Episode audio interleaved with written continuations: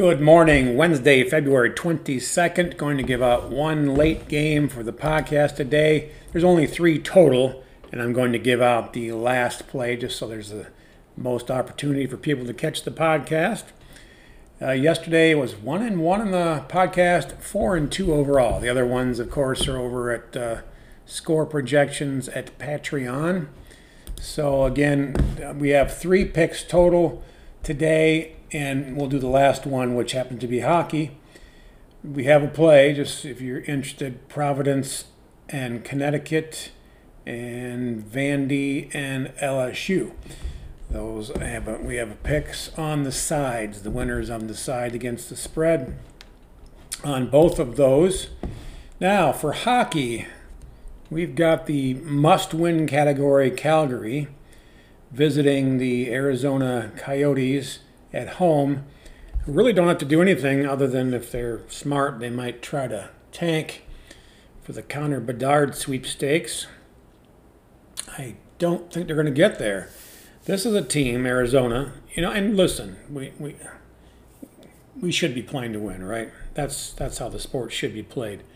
That's not realistically how it always gets done.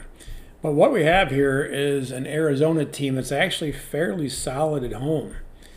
They really, I mean, they played a lot of road games versus home games because they had a the uh, home ice situation with arena construction and whatnot to deal with. So they're on the road for a long time to start the season. But they're 13 and 10 at home. It's actually 13 8 and 2, so 13 and 10 at home.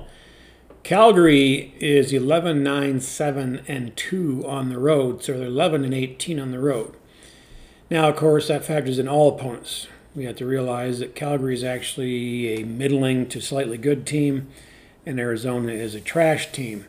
But the bottom line is they're not losing many games at home. As a matter of fact, they're not. They're playing competitive hockey. They've had six of their last ten games go to overtime or shootout. First of all, they've won five of the last 10 games, regardless of home and away. They've won five of their last 10 games. That's a definition of a middling team. Six of those went to overtime, and two of those additionally went all the way into the shootout mode, past overtime. This team is playing it close. They've got uh, seven out of 10. Yeah, just double check that again. Yeah, seven out of 10 are one goal games, and so three out of ten or more. They they uh, lost five to two, and that was at home to a team that's really worse than they are, Anaheim. So I guess they didn't get prepared for that one. They beat St. Louis five to nothing, and that was at home. That was the very next game they played, so they came back quite nicely from that one. And then they beat uh, Nashville on the road four to two. So out of the uh, three out of ten games that weren't a one-run game they won two of those. So you might know where I'm going with this. I will say that I look very strongly at Arizona on the, and I'll get to in a bit about why not Calgary. Actually, let's do the why not Calgary right now, because most of all they they're unreliable. I, people that have followed me on Patreon or maybe had some on. I actually did have some on the podcast.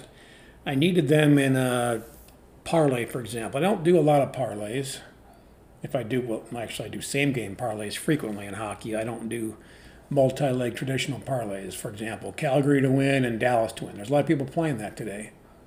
I, I wouldn't. I wouldn't do that. But that is a traditional parlay that I'm talking about. I don't play a lot of those. But I did. I needed Calgary to win, and that was, in my mind, a slam dunk in that position. Again, there's no locks, right? There's no slam dunks, but you know what I mean. Figurative, figuratively, figure of speech Calgary. They didn't. No, no. And then when you want to bet against them, they win. That's the team that they are this year. So um, beware of Calgary, is what I'm saying there. They do have a decent goalie. Uh, Markstrom, I wouldn't call him great this season. History wise, he's pretty good. He's 15, 4, 5, and 2. So 15 and 21 in the season. The team is 26 and 31. So that's no great shakes there. It's got 2.93 goals against average. His save percentage is what we want to look at. It's .889. Once you're getting under 0.9, you have to consider yourself at risk of losing any game that you play. Vejmelka for Arizona, 331 goals against average, but that has a lot to do with the team he's been on and and uh, where they've played. But he's 15 and 22. That's not exactly 15 and 22 versus 15 and 21. There you go. Not a lot of difference between the two record wise, and Arizona is the worst team in theory, so Vejmelka is actually outperforming. His save percentage is your clue there at .904. So he does have three shutouts as well. So there's an answer there for a guy that's uh, in goal for Arizona. Um, yeah, I don't want to get into a ton of it. You look at recent form. Calgary's lost six of ten, so they're not they're not up to standard, up to snuff right now. And I say they have to win, it is, a must win for them if they want to get to the playoffs. You got to beat a team like Arizona, but must wins don't equal wins. And again, with Calgary, they'll go ahead and lose to Arizona, then they'll turn around and beat you know Colorado or Carolina or something. It's ridiculous how they. I, I, I just don't want to back them. Uh, and of course, you can't be afraid of betting on someone that's burned you before. If it's logical, it's logical. Well, it's not logical today. So I wouldn't put them in a parlay. I don't want to bet on them. So what was I doing? I was looking very strong at Arizona money line. Saw it at minus one, or plus 185 earlier today. Finalized the college basketball picks, and now it's up to plus 195. So the money's moving against what I like, and I like Arizona here that's a negative for the most part. Now, it is true that favorites get the money, and there are people out there betting Dallas and Calgary in a money line because it's, you know, the Winnipeg New York Islanders game is a little iffy. It's pretty much evenly matched, very evenly matched, as a matter of fact. I have it 3.07 Winnipeg to 3.02 New York Islanders. So I'm just going to pass completely on that. There's no value to be had there. And a lot of people are in the same boat. So they're, they're trying to figure out how to bet these big favorites, and Dallas is an enormous favorite, and Calgary is a big favorite, so they're money line playing, and that, it's I don't think that's safe today. Dallas should win. Uh, Chicago coming off a big upset just yesterday, beating that was at Vegas, I guess. I think it was. I didn't bet on that game, so it's not in the top of my memory, but they had a big upset uh, victory. Tired legs again. They played yesterday not a, and Dallas is home. Not a lot of reasons to bet against them, but the value is not there. It's it's too big of uh, too big of chalk for Dallas to play on Dallas, and you can figure out different ways to play. Yeah, you could think about the money line, but you're you're paying too much for the minus one and a half. Let me get back to what I was talking about, though. I don't want to ramble on about things I'm not doing. Trying to provide value that might give somebody an idea to bet for or against something in a different game, but that's what this podcast is about. It's not just giving one pick and signing off. It's about uh, sometimes entertainment and sometimes just information. Mostly it's trying to be, hey, let's get some winning picks out there and, and explain a little bit about the whys involved with it. Otherwise, I could just post it somewhere else. But in any event, so I looked strongly at Arizona plus 195. You could also get them at plus one and a half at minus minus money, so minus I think it was minus 150 now, minus might be minus 135. That's starting to become playable, starting to become very playable. My general rule of thumb though is taking plus one and a half if you're paying juice is a, as a non-starter for me because it's too easy to get to two. As a matter of fact, I was looking strongly at this game as being Calgary four, Arizona two. I just as an exact play, and that's plus 2,000, by the way. You can bet yourself a dozen eggs and win uh, uh, 20 dozen eggs for your profit, so that's pretty nice. Four to three Calgary would be uh, 24 dozen eggs your bet of one dozen eggs. Yeah, eggs are kind of expensive nowadays. Anyway, um, I'm going to pass on both of those, but if you're looking, if you're an exact score kind of crazy kind of guy or gal, I look at Calgary 4 to 2 or Calgary 4 to 3, which is why I can't really bet on Arizona plus one and a half straight up paying juice. So then I went to Arizona plus two and a half. How can I get a line at Arizona plus two and a half by mixing in an adjusted over or an adjusted under that made any kind of sense? And unfortunately, the line's kind of tight there. You can take under seven and a half, you can take over four and a half and you're paying just a hair worth of juice. But now I'm thinking, yeah, but I'm getting two and a half. I can afford to pay the juice now. But now you're also betting an odd number where you're shooting yourself in the foot a little bit. You're betting, for example, uh, Arizona plus two and a half, and they lose four to three. Hey, that's great. I didn't need the two and a half though.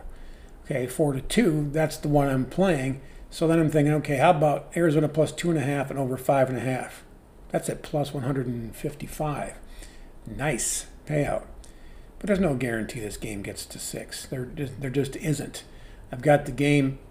If I was to pick a total, it's six, and obviously there can't be a tie, so someone's winning four to two, and or though I guess it could be five to one, six to zero, whatever. But you know, four to two is most likely. So then I look, well, what can I do on the other side? Well, the only total you have there is seven and a half. And the seven does you absolutely no good, really. With the, well, again, yeah, a four to three loss, but why are you taking the two and a half then? So if I could get under eight and a half, I would have thought about it.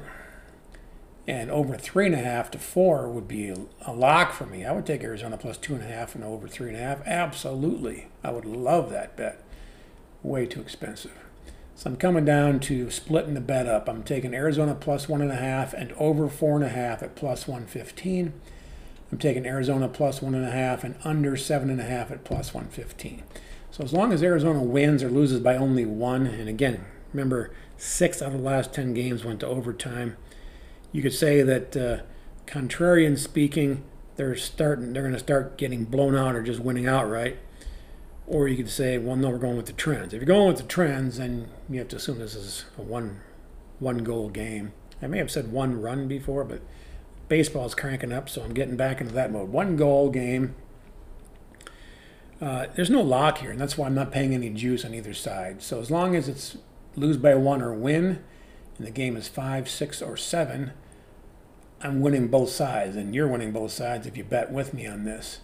Now, of course, the alternative is it's very low scoring or very high scoring, but guess what? As long as they win or lose by only one, five to four loss, five to four win, two to one win, two to one loss, we're winning one and losing the other. And guess what? Since they're both at, both at plus money, we bank something. Not much. Pick up a dozen eggs, maybe, depending on the size of your bet. But hey, it's something. You don't lose anything if the total goes awry, too high or too low as long as Arizona State, Arizona, Arizona keeps it close. So this is by no means a lock because again, I was looking at that four to two Calgary as an exact score. Look strongly at Arizona plus two and a half with an over or under mix. If I was to take one or the other, I'd probably have to lean to the over five and a half versus under seven and a half. I also looked at under six and a half and said, okay, what if you're exactly right? Some of the thinking that goes into this. You have to analyze it and see the analysis of it. This didn't even require a lot of math. Some of this was just eyeballing and common sense. Arizona plus two and a half and over five and a half plus 155. Arizona plus two and a half and under six and a half. I didn't even write that one down, but it was plus money. So if the game does end up four to two Calgary, you win both sides. But why would we do that? Here's the common sense side of it if you think it's so so likely to be four to two Calgary, bet the damn exact score at plus two thousand. Why are we messing around with plus one fifty five and plus I think it was one forty five? That would make no sense. So that has to be out. So that was what I said. I don't even have to get to the math of it to determine what the uh, return on investment is, because if you're that convinced the game's going four to two, you're just betting the exact score. And by the way, exact score betting is usually misery. So there you have it. Arizona plus one and a half, and then one half of the bet over four and a half, one half of the bet under seven and a half. And obviously, I'm talking about same game parlays as I alluded to earlier.